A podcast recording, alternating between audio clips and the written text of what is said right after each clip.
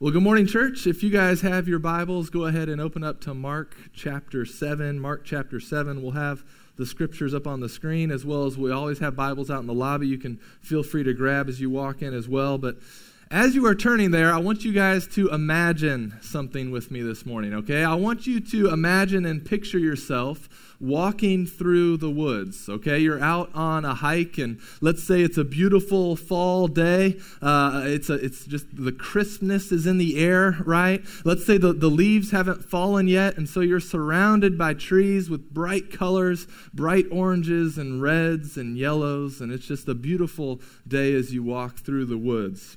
And then you round a corner and you come across a creek, all right? But this creek, is not as beautiful as the other surroundings. This creek is full of, of trash bags and garbage, and there's things littered all over the place. There's scraps of metal. Uh, it just, the air smells bad. The water looks cloudy and murky.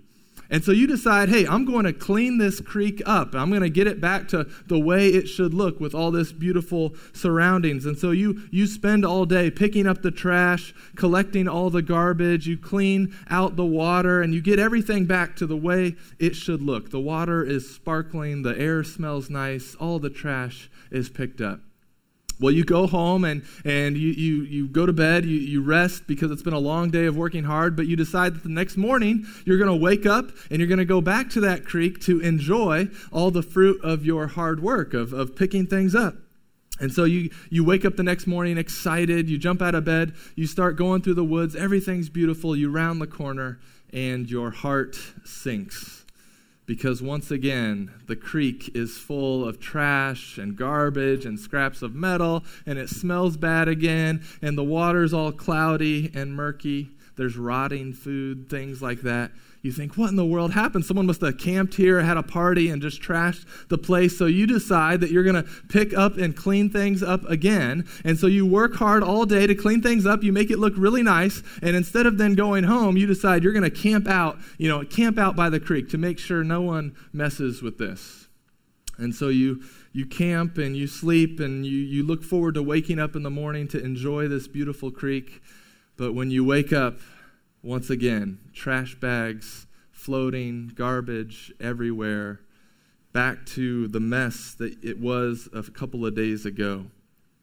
Now, instead of, instead of cleaning up the creek this time, you decide you're going to hike, you're going to walk upstream and see where this water is flowing from. And so you start to hike upstream a couple of miles, and what you find is you stumble upon the world's largest dump with piles of trash just so high and they're, they're toppling over into this reservoir that then is flowing down your beloved creek.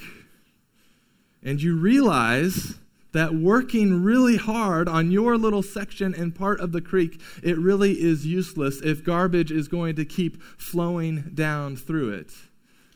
And what you realize is that what needs to be dealt with first is the source of the pollution. What needs to be dealt with first is the source of the pollution. And, and the text this morning, church, that we are in, in Mark 7, starting in verse 14, it is a continuation from last week. So you'll remember that the Pharisees and the scribes, they have come to Jesus. They have accused his disciples of breaking their, their traditions, their ceremonial laws. Again, not, not breaking God's law, but breaking their traditions and rituals. Jesus responds to them by calling them hypocrites right? Which means that they are just acting a part. They are pretending, performing. He exposes them as maybe honoring God with their lips, but their hearts actually being far from the Lord. And we talked about how in humanity's prideful pursuit of self righteousness, tradition often does distort the truth. And the Pharisees, you see, they were all about keeping the external clean. But Jesus, being God in the flesh, can see that while on the outside they appear clean, their hearts are not. And so now we get to verse 14, and Jesus is going to graciously show us that what needs to be dealt with first is the source of the pollution. He, he's going to lovingly and graciously walk alongside of us upstream to the source of the pollution in our lives. He's going to teach us where the reservoir is that flows out in and through our lives. And you see, we need to hear this this morning because church people, if we're honest, we can tend to be like the Pharisees. We are great at cleaning up the creek. But Jesus is going to walk us upstream and show us where all the sin in our life is coming from.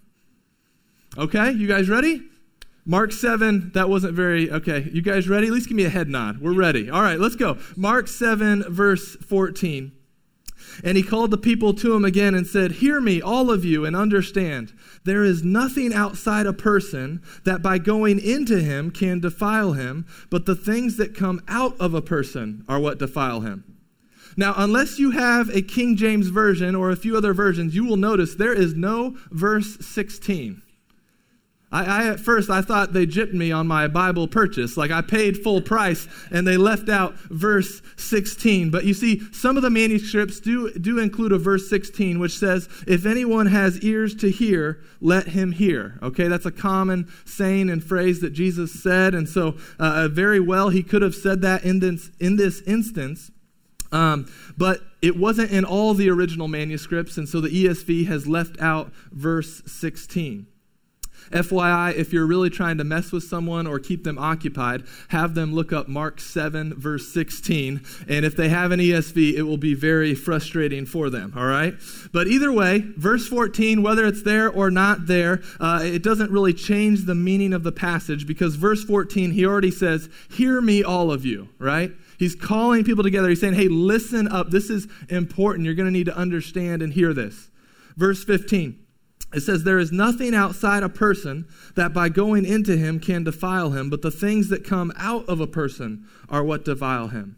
Verse 17. And when he had entered the house and left the people, his disciples asked him about the parable. And he said to them, Then are you also without understanding?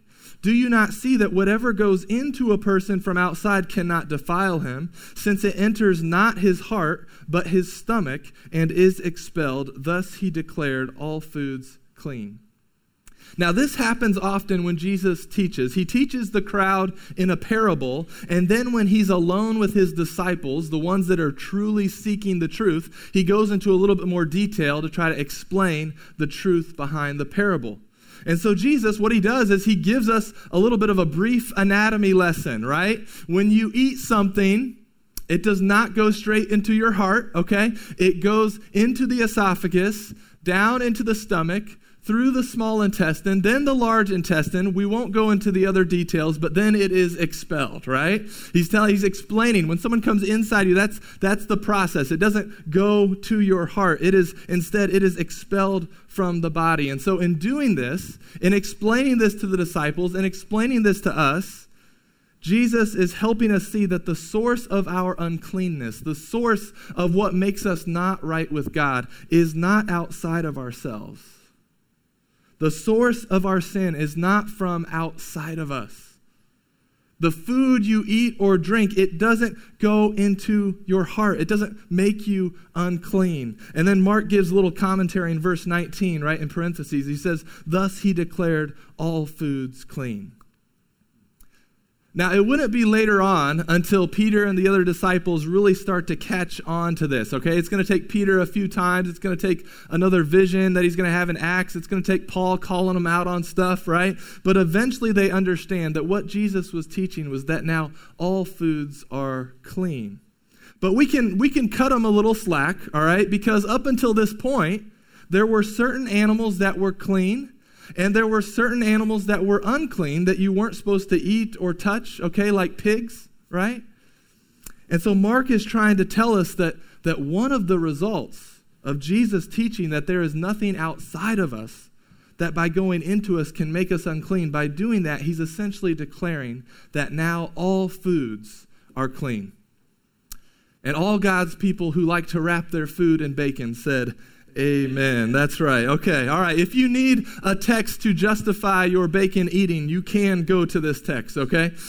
But Jesus is saying, He's saying even more than that, even more than just declaring all foods are clean. He's saying that the source of your sin and the source of your uncleanness and the source of you not being right with God, it is not out there.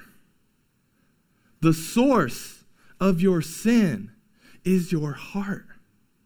It is from your unclean heart that all of this sin flows out in and through your life and into the world.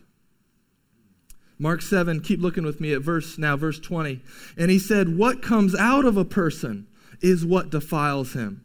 For from within, out of the heart of man, come evil thoughts, sexual immorality, which would include any sort of sexual behavior outside of a covenant marriage, right? Then theft. Theft is stealing, taking what's not yours. That comes out of your sinful heart. You don't necessarily learn that from someone else, right?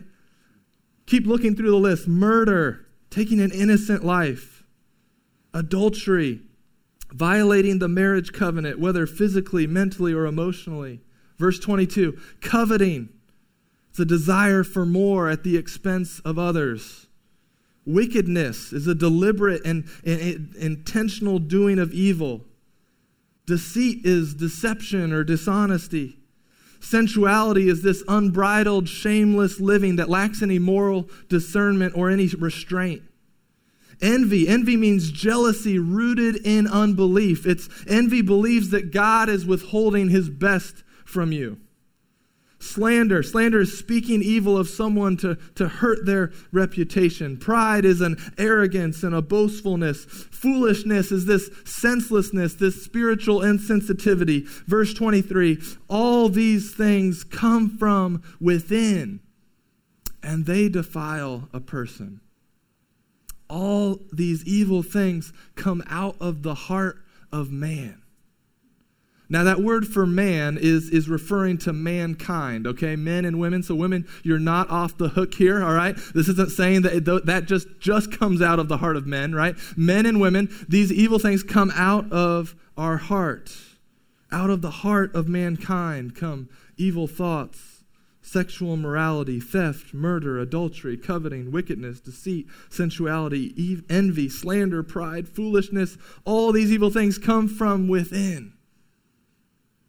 Now, when the Bible talks about the heart, it's not actually re- referring to that four chamber organ that, pop, that pumps blood through your body, okay? No, when the Bible talks about the heart, it is referring to the center of your being. The center of your being. It's talking about that place where your emotions, your desires, and your wills, where they're hanging out right? That is the heart. The heart is the, the spiritual part of us that cannot be seen, but it's the place where uh, our emotions and our desires dwell. It's the center of our being. That's what the Bible is talking about when it talks about our hearts. And the Bible talks a lot about our hearts.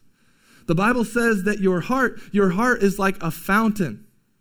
It is like the reservoir, and what is stored up in the reservoir is what is going to flow out into your life. It's what's going to flow out into your actions. It's what's going to flow out into your behavior and the choices and the things that you do in life. And so now everyone needs to listen, all right? Because Jesus, you know, even at the start of this passage, he calls people to himself and says, hey, you need to hear this. You need to understand this. Because he's about to teach us something here that is foundational to our faith. It's foundational to our faith, and it gives so much clarity in trying to understand ourselves and in trying to understand the world in which we live. Because if you don't understand this, what he's about to teach us, if you don't understand this, at best, you will live life frustrated and confused. And at worst, you're going to live eternally separated from God. Jesus is saying, what makes you not right with God is not out there. Jesus is teaching us that our sin comes from within us.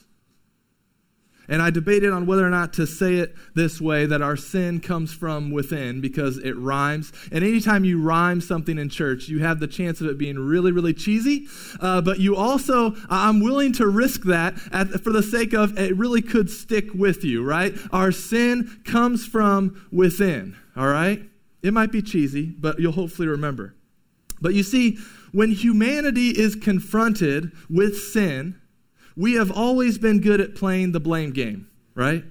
blaming something or someone else outside of us for our sin. Ever since God came looking for Adam in the garden after he had sinned, right? What, what did Adam said? He said, "Well, it was that woman who you gave me," right? He's pointing outside of himself. Men, that men, that is that is not a new that is not a new cop out, right? Like your great great great great great great grandfather Adam said the same shameful thing, right? It is that woman who you gave me, God, that is why I sinned and disobeyed. Ever since then, ever since the fall, we have been looking outside of ourselves to blame something or someone else for why we sin.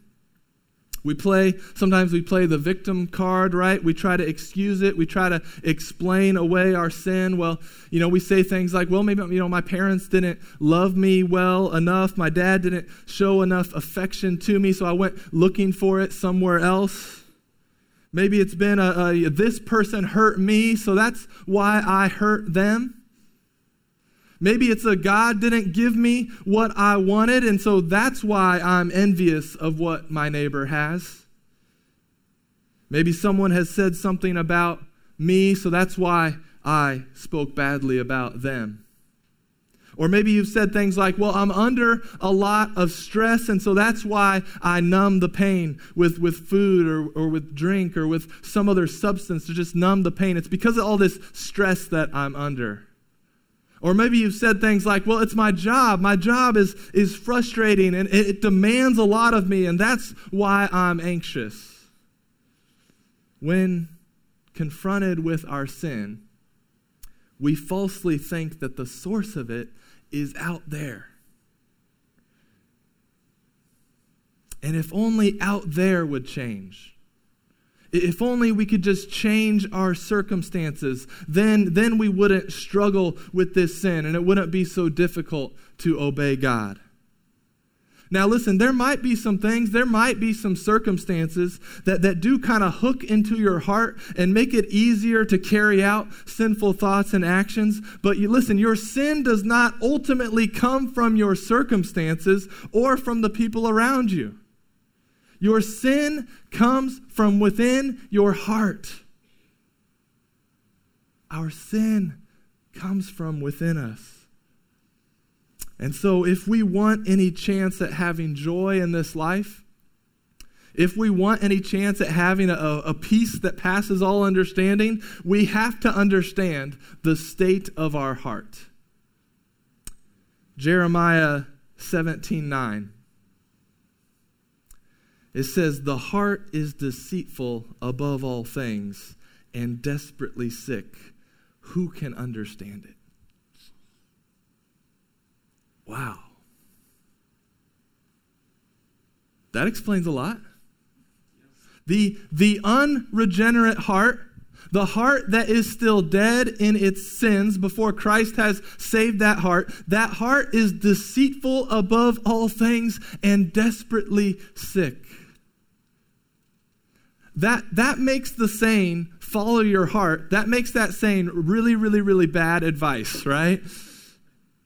Do not follow your heart.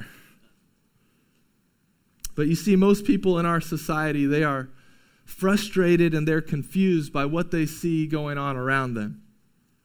Most people in our society, we think that most of our problems will go away the more that people are educated, right? Let's educate more people.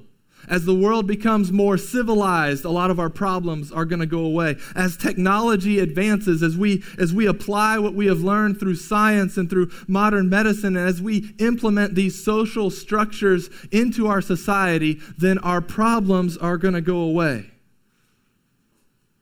A lot of people think that our problems will be less and less the more and more that we are civilized. And that was the state of many people in the educated class in England prior to World War II.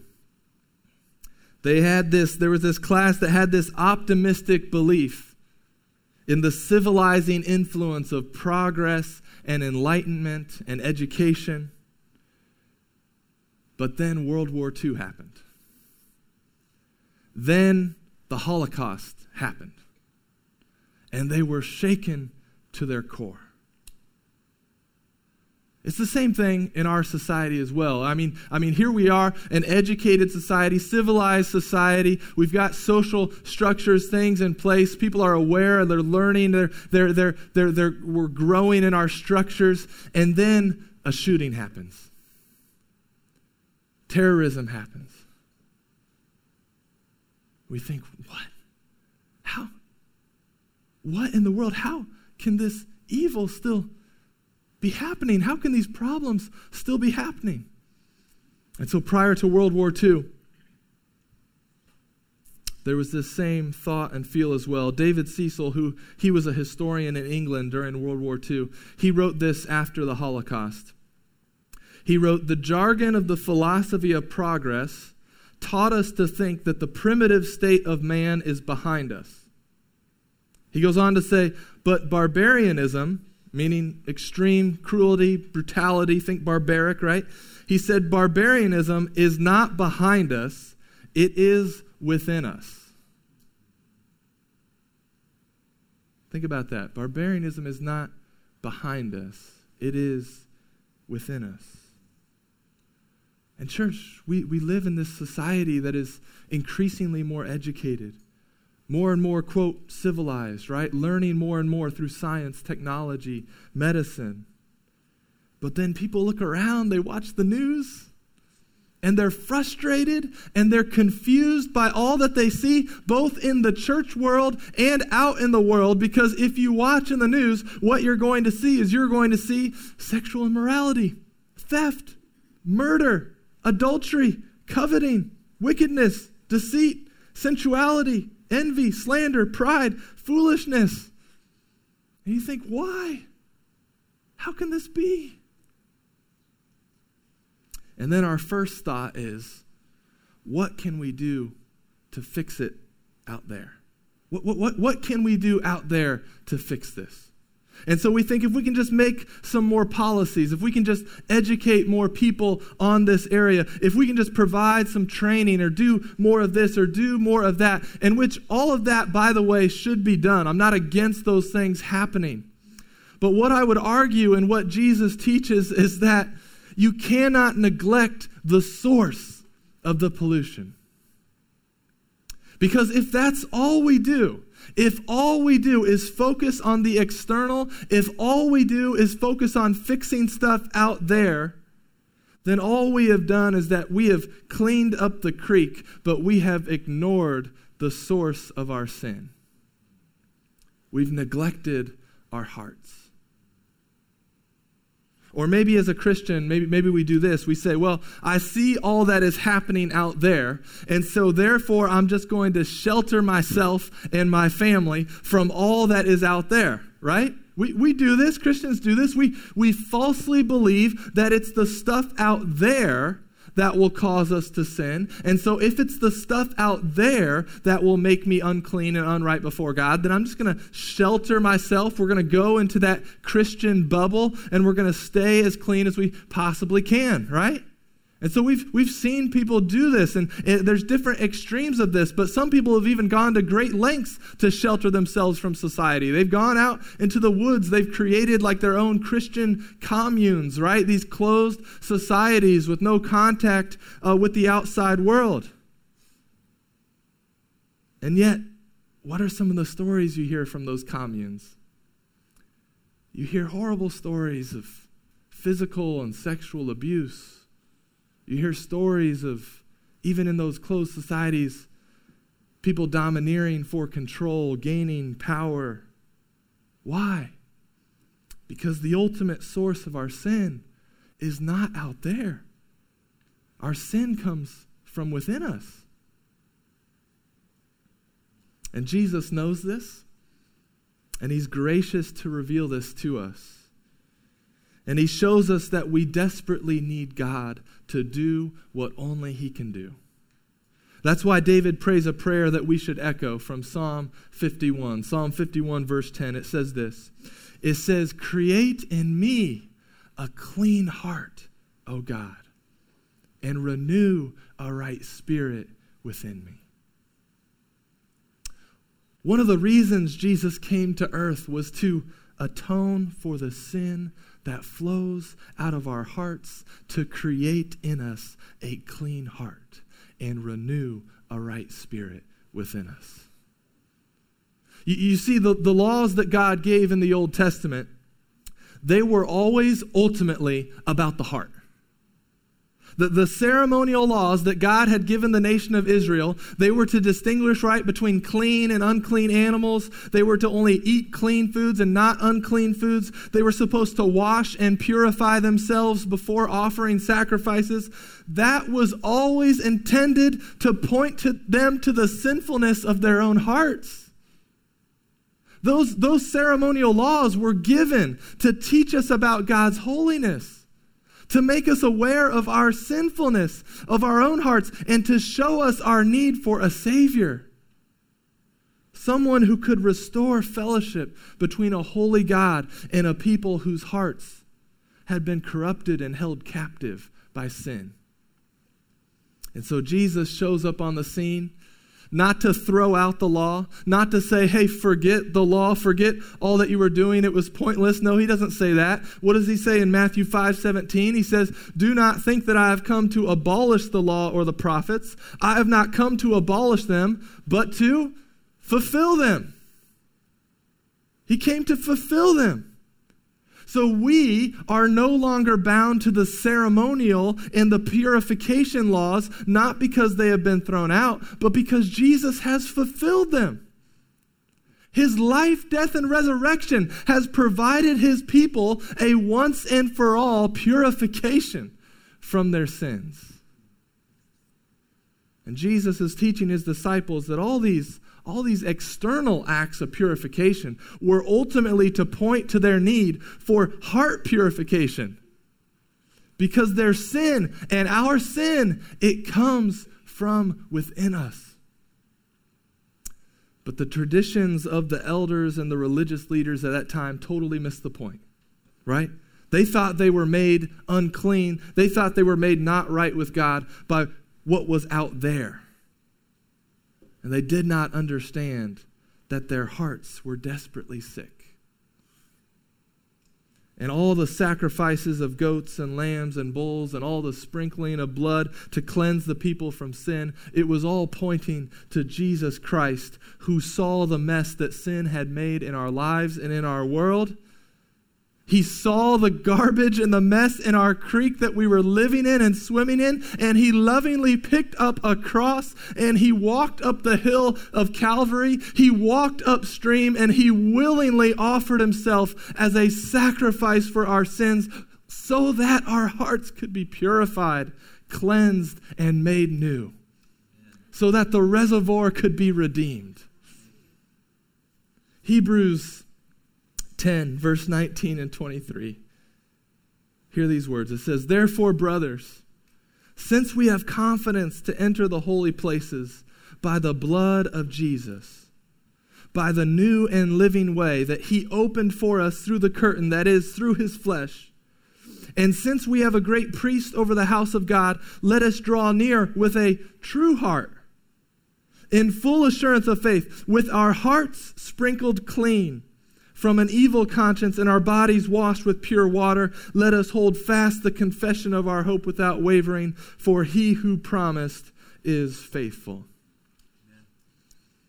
If our, if our sin comes from within us, then just trying harder to change our behavior.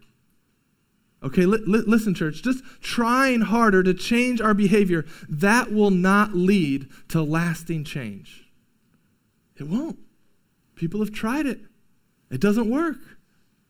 You might be able to clean your life up for a day, but if the heart issues have not been dealt with, then tomorrow you're going to wake up surrounded by the same garbage. But if we're honest, sometimes it's hard to know what's in our heart, right?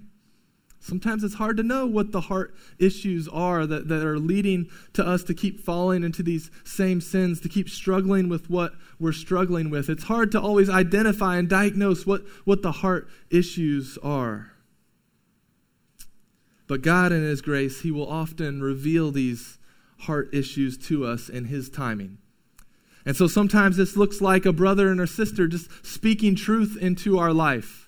Maybe, maybe you share a prayer request at City Group. You want to pray about a family member who's sick, and, and someone can lovingly come alongside you and say, Yes, we're going to pray for this family member that's sick, but, but what's that doing to your heart? Like, are, are you anxious about it? Right? Are, are, are you doubting God about it? Are you wondering how to really love this person with the love of Christ? Like, how can we pray for your heart through that? A loving brother or sister is going to come alongside you and, and help you see those things. Maybe you have a certain habit or addiction or something that you're struggling with. And a brother or sister can ask some probing questions. Why? Why are you struggling with that? What's the heart issue behind that? Sometimes God reveals our heart issues through reading His Word, right? We'll be reading the Word and something just like cuts right to our heart and it convicts us. It encourages us, but it, a lot of times it, it, it convicts, right? It's sharp, it hurts at first. Sometimes God reveals heart issues to us in our times of prayer. He brings things to the surface that we did not even know that they were there, but He brings them to the surface so that we can deal with them.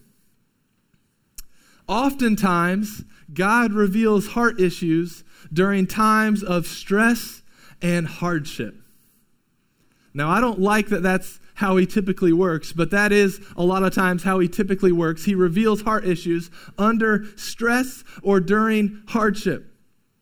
But you see, we think that we react the way we do because of the circumstance.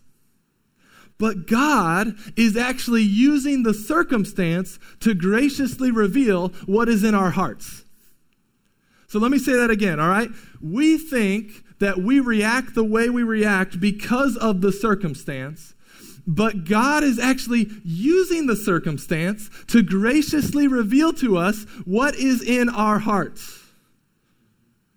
When I lose my temper and I snap at my boys, when an unknown situation arises and I become anxious, when, something good happens to a friend and I become jealous, when something good happens to me and I become prideful. If my sin really does come from within me, then it's not right for me to think that those circumstances made me angry, or that those circumstances made me anxious, or that that thing that happened made me jealous, or that that thing that happened made me prideful. No. Those circumstances just revealed the anger, the anxiety, the jealousy, and the pride that was all already in my heart that Jesus is working on. Now, listen, if you are in Christ, He has already ultimately cleansed your heart and given you a new one. Think of it as, right, the reservoir has been redeemed. But the truth is that the creek still has some junk downstream that God is still working on, right? That God is still sanctifying. And that work won't be complete until we see Him face to face. But, church, you must understand that your sin comes from within you. Your sin comes from within. And understanding that, it, it helps us know what the solution to that problem really needs to be. Because the solution to that problem is not to first ask the question, What can I do? The solution to that problem is instead to first ask the question, What has Christ already done?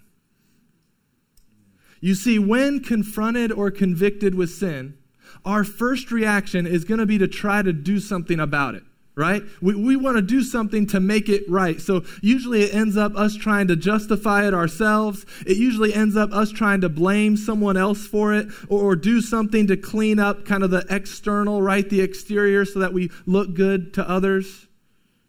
It, it's a lot like if a dinner guest uh, that you were having over for dinner came and brought you a cup and said, hey, this cup is dirty. You're like, oh my gosh, I'm so embarrassed. I'm sorry I gave you a dirty cup. Let me give me the cup. You, you wash it. You get the warm, soapy water. You're kind of washing it. But all you do is you wash the outside of the cup, right? You just wash the outside. You hand it back to them. Here, here. It's, it's, it's clean. It's good. They look at it. On the inside, there's like mold on the inside. There's like dirt, bugs crawling around it. They're like, no, no, no. This this cup's dirty. Like, oh my goodness, I'm sorry. Okay, this time you wash it like five times but just the exterior, right? You pour bleach around it, you gently massage hand sanitizer onto it, right? You just make sure that the outside it's just free of any bacteria, it's perfectly clean. But you neglect the moldy, dirty inside of the cup. That's often what we do when we are confronted or convicted by sin. We try to clean up the mess ourselves without finding the heart issue behind it, without confessing and repenting of the heart issue that's in the reservoir that's feeding this behavior and this action that we're dealing with. And when we find that heart issue, when God reveals that to us, we need to take it to Jesus because only Jesus can clean the inside of the cup. So we take it to Jesus, we confess, we repent of it, and we trust Him to cleanse us from the inside out. Now, that's a, that's a supernatural work of God, right? That, that is evidence that a supernatural work of God has d- been happened on your heart if you have the ability to repent of what you've been doing and trust in what Christ has done to repent of washing just the outside and trust Christ to wash the inside. That's faith. And this church is what we must do every day of our lives until we meet Jesus face to face. We must understand that our sin it comes from within us, and we must continually repent of what we've been doing and trust in what Christ has done. And when we do this, when we understand that our sin is coming from within us, it's not because of our circumstances, but it's coming from within us, when we understand that, it changes everything in life for us, right? For example, it changes how we view conflict. When conflict happens with our spouse or with a friend or a family member or a coworker, right? We've got Thanksgiving coming up. Surely some family conflict's going to happen this week for you, right? But this completely changes how we view that. You see, when we understand that our sin comes from within us, then it's not our family member that's making us angry. It's God revealing our anger through this conflict with our family. And praise God that this anger has been revealed so that we can confess it, repent of it, and allow Jesus to cleanse us from it. Or, or for example, when we start to grasp that our sin comes from within us, then, this, then when our kids sin and disobey, we can come alongside them and, and lovingly discipline them. But, but, but we don't then just stop at just trying to modify their behavior or just make them more well behaved, but we get to kind of press in and point them to the, the fact that ultimately they need to have a change of heart. They don't just need better behavior, they need to have a change of heart, and we can point them to their ultimate need to confess and repent of what they've been doing and trust in what Christ has done. When we live in the reality that our sin comes from within us, then we no longer just have to modify our behavior or try to behave better to follow Jesus. Listen, church, Jesus did not just come to change our habits, he came to change our hearts.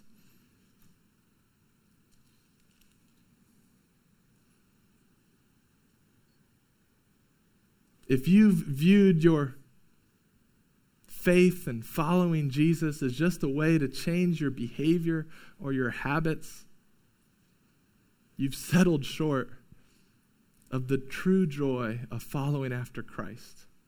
It's not that He just changes our behavior or our habits, it's that He changes our hearts. And when we know that our sin comes from within, we'll, we won't settle to just be people who merely honor God with our lips, but our hearts are far from Him. And then the beautiful thing happens. When we're convicted by sin, when sin comes to the surface, then we don't have to deny it. We don't have to excuse it. We don't have to blame others for it, and we don't have to hide it. We can confess and repent of what we've been doing and trust in what Christ has done. The, the prayer for God to create in us a clean heart and renew a right spirit, that is a beautiful prayer that we should pray. And when you are saved, you are immediately declared right with God. You are given a new heart. But then there's this process of cleansing us from the residue of sin that is still in our life. And that will be a lifelong process.